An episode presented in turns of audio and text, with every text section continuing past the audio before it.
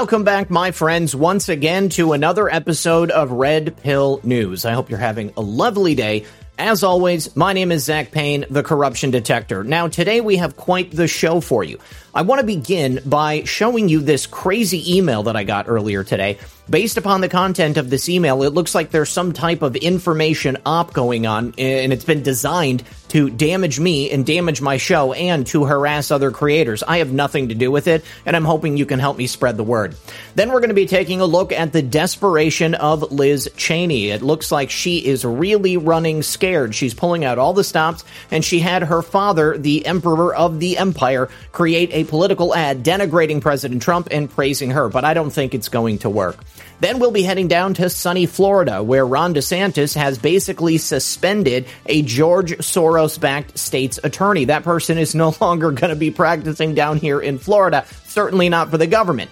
And then I want to take you to an update on the lawsuit that Tina Peters and I discussed yesterday in my one on one interview. I've got all of the information, and I think it is very, very important in terms of election integrity here in America. Then, speaking about election integrity, we're going to head over to Pinal County, Arizona, where that elections director that gave us the disastrous performance on this past Super Tuesday has suddenly resigned because he did such a bad job. And then finally, we'll be rounding it out by heading to Congress, where today Christopher Wray was testifying before the Senate Judiciary Committee. He says they are aggressively pursuing a Hunter Biden laptop investigation. Really, Chris?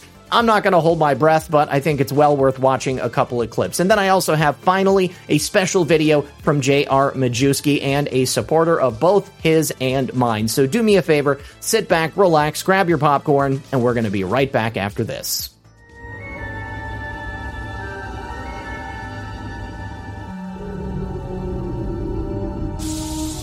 In our nation's 246 year history, there has never been an individual who is a greater threat to our republic than Donald Trump. He tried to steal the last election using lies and violence to keep himself in power after the voters had rejected him.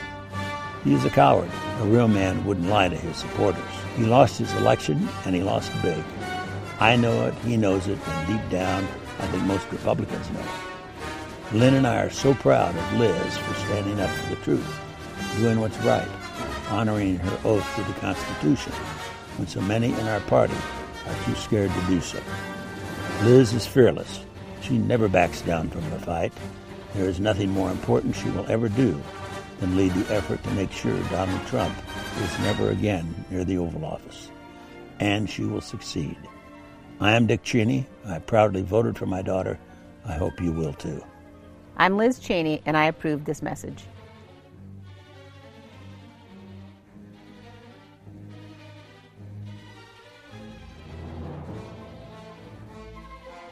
In our nation's 246 year history, there has never been an individual who is a greater threat to our republic than Donald Trump.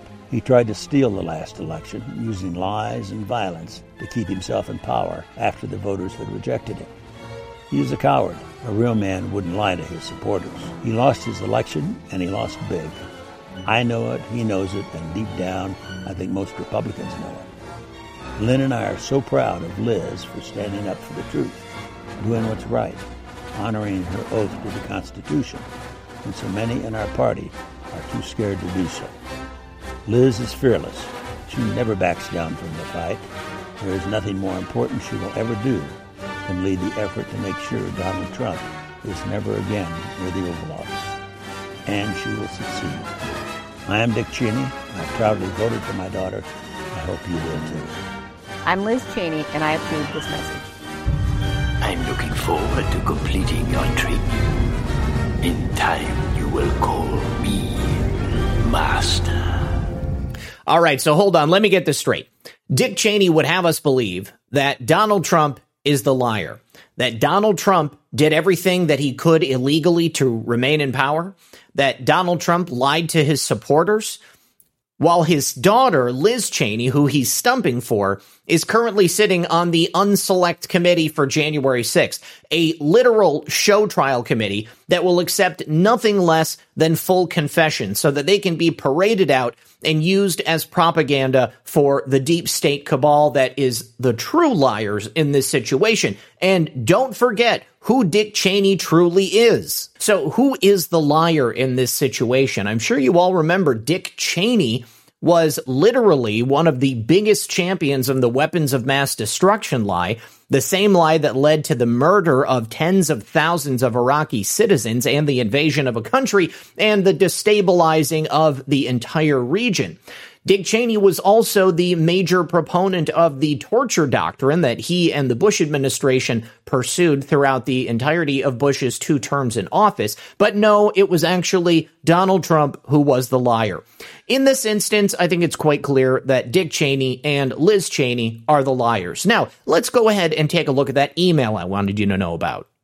So here it is. I got this email through my website earlier today and it names someone who I've never seen before, either in my chat or on comments on my videos. So if this is you, I'm hoping that you're listening.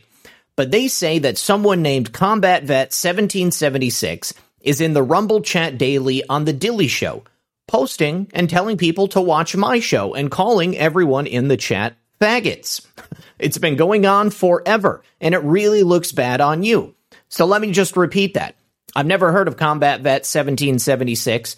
I've never told Combat Vet 1776 to head over to Dilly's chat and troll them, telling people to watch my show. I've never told anyone to ever go to anybody else's show and try to use this type of, uh, I guess, tactic to have people come over and watch my channel. I've never told anybody in any fashion to go to anybody's show and do anything even remotely like this. So the fact that this is happening is pretty disturbing to me. He says all of Dilly's chat now hates you and will never watch your show because of Combat Vet 1776 behavior. I hope you address the treatment of other streamers in your show, but it seems like you send everyone out to attack other streamers. So this is the other disturbing part is that simply based upon some random person going into somebody else's chat this person and others believe that this is the way that I behave. Uh, but if you've ever seen my show, then you would already know that this is a lie. So what I'm hoping is that Combat Vet 1776, if you're a real person and you're not some type of Chinese information operation designed to destroy my show or get people to hate me, that you are listening and that you understand that I would never ask you to do that. And I don't want you to do that. But I tend to think that this is exactly what I just stated, some type of foreign influence operation that is simply designed to draw negative attention to me and to rile people up and start fights online. I don't get into fights online. I'm not interested. We have a singular job to do here, and that's saving America. Uh, so all of the personalities, the egos, the minutia that goes along with that, I want nothing to do with it. And uh, I do appreciate the person who sent me this email. I cut your name out so that it wouldn't be obvious who you are because you didn't ask to be identified. Uh, so uh, hopefully people are watching this and they understand that this isn't me. All right, and next, here in Florida, we have a major win for law and order. I'm sure everyone watching is well aware of George Soros's tactic of funding the campaigns of states' attorneys and uh, attorney generals, even county attorneys, prosecutors, DAs all over the country. By doing so, he's been able to put these radical leftists into positions of power so that they can make the decision unilaterally not to charge criminals, to institute bail reform, uh, and to essentially propagate lawlessness in whatever area it is that they happen to be practicing. Well, one such instance was taking place down here in Florida, and Ron DeSantis held a briefing this morning with several members of law enforcement to address it openly and to let the people of Florida know that he was not going to be having it.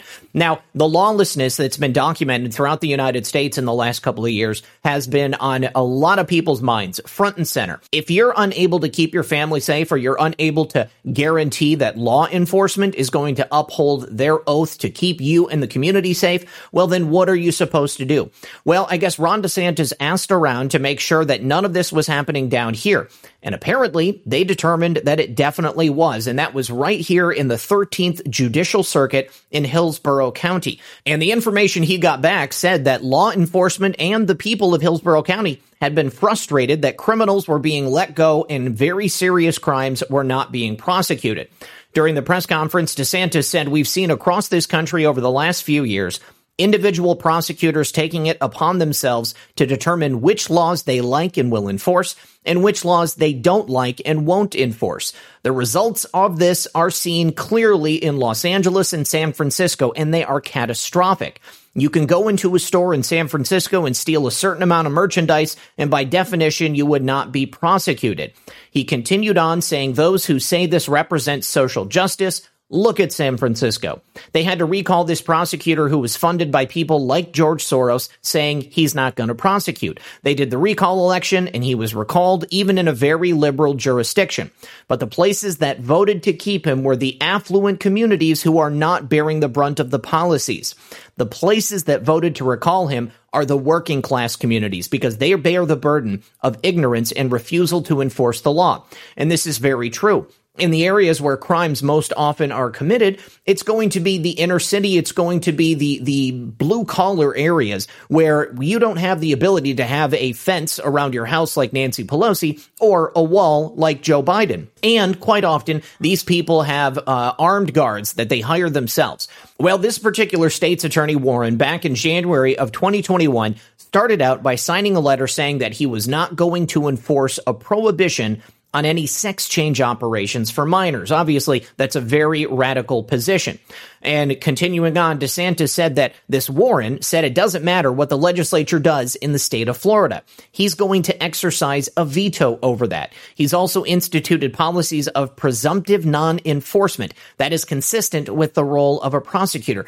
As a prosecutor, you are meant to uphold the law. You are not meant to interpret the law and decide arbitrarily what laws you're going to enforce and which laws you're not going to enforce. Justice is meant to be blind. That's the only way that it works. We have law, we get order. The laws are followed, and if they're not followed, if they're broken, well, then you pay the price for doing so. You're not allowed to exercise 100% discretion when it comes to the will of the people. Yes, when it comes to individual cases, the prosecutors can execute a certain amount of discretion, but when they are just saying carte blanche, I'm not going to enforce this law or that law because I don't believe that the uh, legislature did the right thing when they passed it, well, that's when it becomes a major problem. And that's when you get a situation like what we saw in LA and in San Francisco. Chesa Boudin has been recalled. It looks like Gascon in LA is going to be recalled as well. I'm very, very happy that Governor DeSantis took this action, and I hope that more governors all across the country take the lead and decide to do the same thing because the people of America deserve far better than they're getting, and George Soros should not be the one deciding what laws in America are going to be upheld. All right, next to Colorado. If you were able to watch the interview that I did with Tina Peters yesterday, then you heard her mention that she had filed a temporary restraining order stopping the audit in its tracks, halting it because it was not being done properly. The recount procedures that the Secretary of State and Dominion were telling the participants of the audit were totally normal really did not make any sense. So Tina Peters and others filed this lawsuit, and the recount in El Paso County and all over the state is now halted. Now, it doesn't mean that it's over and done with. It's just not proceeding at the moment.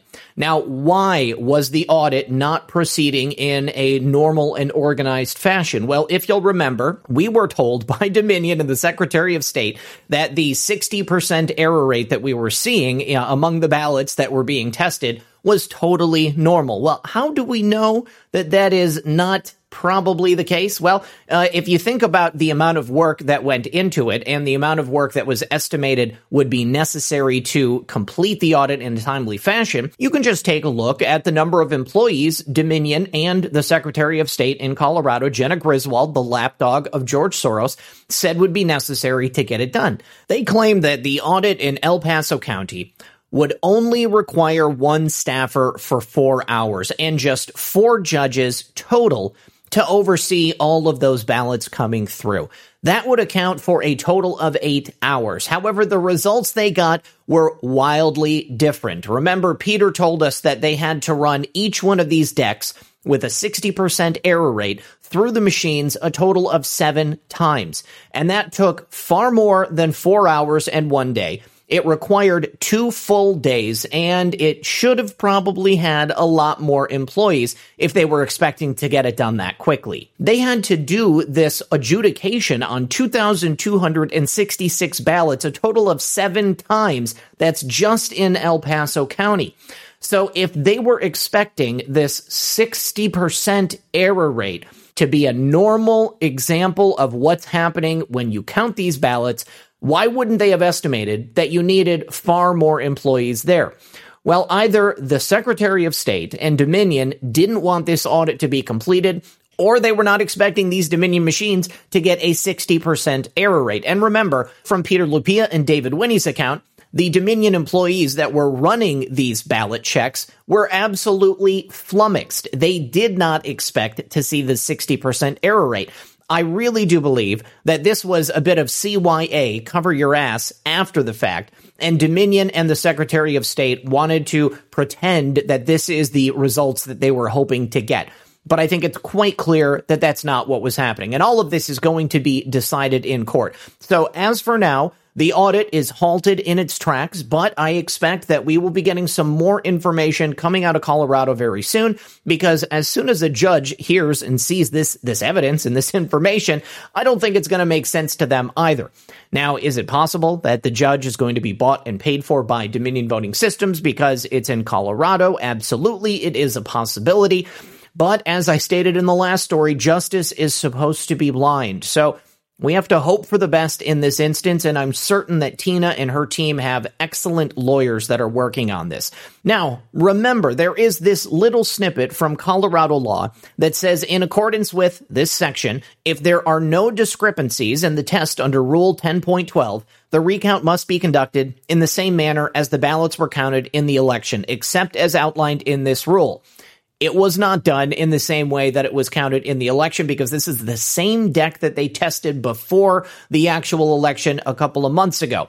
Continuing on, if there are unresolvable discrepancies, this is an unresolvable discrepancy in the test. The recount must be conducted as a hand recount under Rule 10.13.5. And that is exactly what the candidates in Colorado are asking for. There really is no other logical way to proceed than for the judge to rule that, yes, in fact, this has to be a hand recount. And that, my friends, is going to change the game entirely. All right, next, and on to Arizona. I was hoping to be able to have a conversation with Kari Lake earlier this afternoon, but unfortunately, until everything is resolved there, I don't think that I'm going to be able to get her on the show. So keep her and her campaign in your thoughts and prayers and the people of Arizona. The election disaster that took place on Tuesday in Pinal County, Arizona, is squarely on the shoulder of the elections director. Now, they ran out of ballots. They simply did not have enough paper ballots to allow for every citizen in Pinal County to vote. That is a major problem. What they essentially did was take away that right to vote from the people who showed up in person on election day to cast their ballot for their preferred candidate. And we know who likes to show up on election day. Generally speaking, it's Republicans and more than likely they were supporters of Kari Lake. Now, the county recorder is going to be stepping in to fill this role until they can actually get an official person in that role. But Kari Lake tweeted out earlier announcing the fact that uh, this individual, David Frisk, had announced his resignation. She said, Pinal County update. The elections director has officially resigned. She has two questions. If your right to vote was literally taken away, is this person's resignation enough to remedy that? How much bigger would our win be if these people were allowed to vote? And that is an excellent question, especially considering that slim margin that the people in Maricopa County and the deep state actors such as Katie Hobbs are trying to use to push Kari Lake out of that spot as the winner. Now, I've said this a number of times recently. Kari Lake is certainly the winner in Arizona. She stepped forward on election night to claim that victory, and I think that's going to serve her well in the minds of the voters of Arizona. But what happened in Pinal County absolutely was criminal. Personally, I don't think that this will be enough to remedy the situation for those people. The right to vote is a sacrosanct right and something that we hold dear in America. And by taking it away, it's one of the largest threats to our republic that I can possibly imagine. And our right to vote has been under threat for some time, not just in the 2022 midterm, but certainly back in 2020 as well. So there was this shortage of ballots, which disenfranchised voters. They were literally turned away from the polls. Pinal County has made a statement about it, and it appears that they're actually shifting a little bit of the blame from their elections officials over to none other than Katie Hobbs. Katie Hobbs, of course, who was running on the Democrat ticket for governor against Kari Lake. So this is what they had to say. In light of recent issues with Pinal County's primary elections, the county can announce changes in the leadership of the elections department. David Frisk is no longer in the position of elections director and is no longer employed by Pinal County as a result of discussions with the Board of Supervisors and county leadership and to restore confidence for voters in the November election. November election, that does nothing for the people who wanted to vote in the primary. County Recorder Virginia Ross has resigned from her elected office and has been appointed elections director effective immediately. Now, of course, they claim that Ross is highly experienced and a highly respected professional, and they go through a list of her accomplishments and her previous appointments and positions. They say that despite rumors to the contrary, Ross did not oversee the elections department for this primary election in her role as county recorder. What she was in charge of was the Pinal County elections in her first term from 2014 and 2016. But with the growth of Pinal County and as a result an increase in recorder responsibilities, the elections director, David Frisk, who just lost his job, was brought in to oversee the elections department from 2017 on. And since that time, the elections department has reported to county management, which is overseen by the board of supervisors. Now, since it was overseen by the board of supervisors, you can imagine they're probably pretty embarrassed, and I'm sure they're getting a fair amount of heat from the residents of Pinal County. They stated, as a board, we are deeply embarrassed and frustrated by the mistakes that have been made in this primary election, and as such, we are taking immediate steps to ensure the November election runs smoothly, as elections in Pinal County have historically done prior to this primary. And again, just because they ran smoothly before, just because they are planning to run them smoothly in November, that does not negate the disenfranchisement that voters experienced this week in Pinal County, Arizona. They say they hope to restore trust with Pinal County voters, and I can assure the community that there is no better leader to take control of our elections department than the aforementioned Virginia Ross. Now, for Ross's part, she stated, having been the recorder of Pinal County since 2013, this primary election has been a stinging experience for us all. I look forward to involving all stakeholders in Pinal County as we work together to finish this primary election before immediately turning our attention to the November election. Now, officials there in Pinal County are recently deciding that it's actually Katie Hobbs who gets the blame for the fact that there was not enough ballots there. Hobbs, uh, for her part, was at her election watch party rather than doing her job as Secretary of State to fix the issues. So it does seem that there is some blame that can be put on Katie Hobbs' shoulders because if she had been doing her job as the Secretary of State, then perhaps it could have been remedied very quickly. They could have called the Secretary of State's office, they could have gotten some more ballots brought in, and the people who had their vote robbed from them wouldn't be in this position right now. Of course, Kari Lake is drawing incredible attention to this. Right here is Katie Hobbs at her election party being asked a question about why Pinal County didn't have enough ballots to support the number of people who wanted to cast them. Absolutely incredible. Normally, there are far too many ballots. The only problem is that they make way too many mail in and absentee ballots because those are the easiest to use to cheat. It's a lot harder to fake a real live body coming into the precinct and casting their ballot if they don't exist. Let's go ahead and take a look. Obviously, you know, given your position as Secretary of State, I know you've been keeping an eye on the polls. I want to ask you about Pinal County, the issues that they've been having out there. Um, talk with me about that. I know the RNC has called for the elections director out there to resign.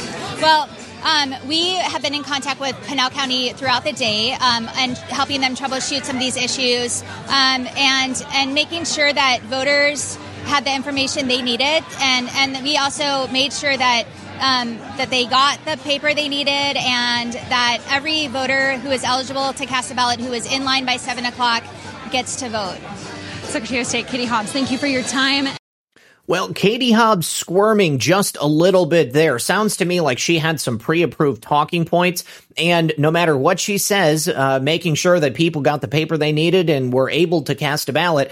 Everything I'm hearing says that voters in Pinal County or Pinal County were unable to do so. So, Katie Hobbs really is to blame at the end of the day because as the Secretary of State, she is the top of that governmental pyramid. And if it wasn't for the fact that she was partying at her election party rather than overseeing the election as she should, maybe this wouldn't have happened. Now, of course, Katie Hobbs is hoping to become governor in November, so I think she's really not caring as much about her duties as Secretary of State.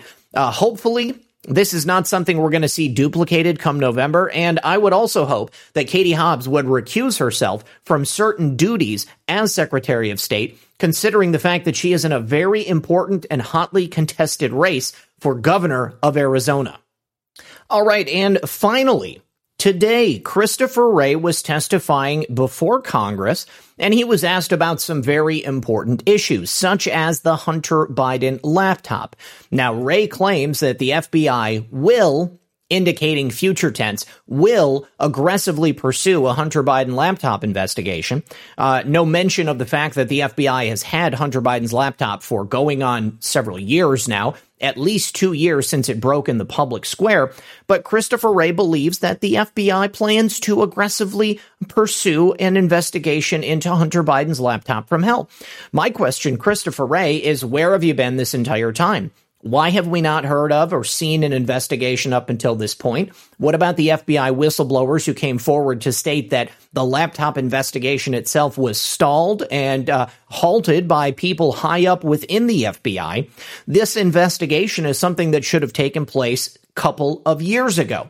Hunter Biden should have already been thoroughly investigated. He should have been indicted and Joe Biden never should have been allowed to take the office of the president. Now, the idea that Joe Biden becoming president has awakened a vast number of American citizens, notwithstanding, I think that if we lived in a perfect world, then everything that I've just requested would have already taken place. So now for three years, the FBI and the Justice Department have not only had a copy of the laptop itself, but they've been made fully aware of the pay to play, of the illegal business dealings between Joe Biden, Hunter Biden, and all of their criminal actors, all of the special deals given to foreign nationals and people in China, positions of power in the Chinese intelligence apparatus. They have certainly seen the drug use, the gun handling, the pornographic material, the potentially child pornographic material. This is the best example of a two tier justice system that I can possibly imagine. Because Christopher Wray also made mention of the January 6th investigation and the fact that they are still also aggressively pursuing individuals for that stuff, even though they were waved inside by the police, despite the fact that people inside the Capitol building must have opened the doors, the magnetically sealed doors, to allow the people in Washington, D.C. that day to come on in. Now, Senator Marsha Blackburn was one of those people that were questioning Christopher Wray on the two tier justice system and on Hunter Biden's laptop. She said one for people that are favored and one for ordinary Americans. Marsha Blackburn is not wrong. That's exactly what we have here.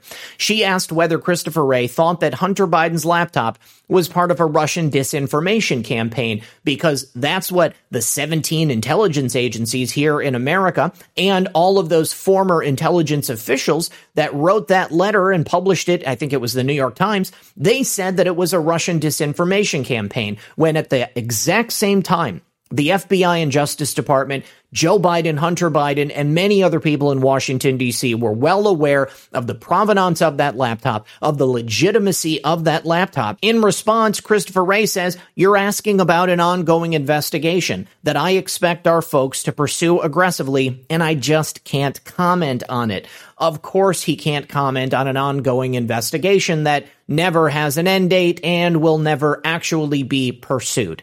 As long as this so called investigation into Hunter Biden's laptop exists in an open form, no one will ever comment on it. No charges will ever come. Hunter Biden may get a plea deal and plead down to some lesser charges. That tends to happen quite often when people have some type of curried favor with the people in power. But he said, I just can't discuss an ongoing investigation. Let's go ahead and take a look at the exchange they're trying to do. Americans uh, looked at what they perceived to be, and I think rightly so, a ton of money that was wasted on the Russia collusion investigation. So, do you agree that the allegation of secret collusion between President Trump and Russia was a hoax? Yes or no? I, I, don't think that's the terminology I would use, but uh, I think there's been a lot written on this subject, and uh, both in the special counsel's report, the inspector general's Just report. Yes no is fine. So that's not a term I would use. Okay.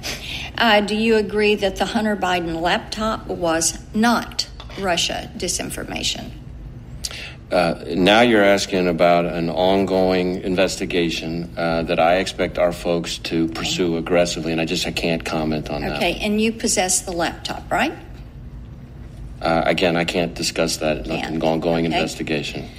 Well, Christopher Wray wouldn't call the Russia collusion scam a hoax, but really, honestly, I don't know what you'd call it. Uh, this was a made up story uh, that was bought and paid for by Hillary Clinton in her campaign that the DNC had a hand in creating that was delivered to the American people through the coordination of the mainstream media and many people in power in Washington, D.C.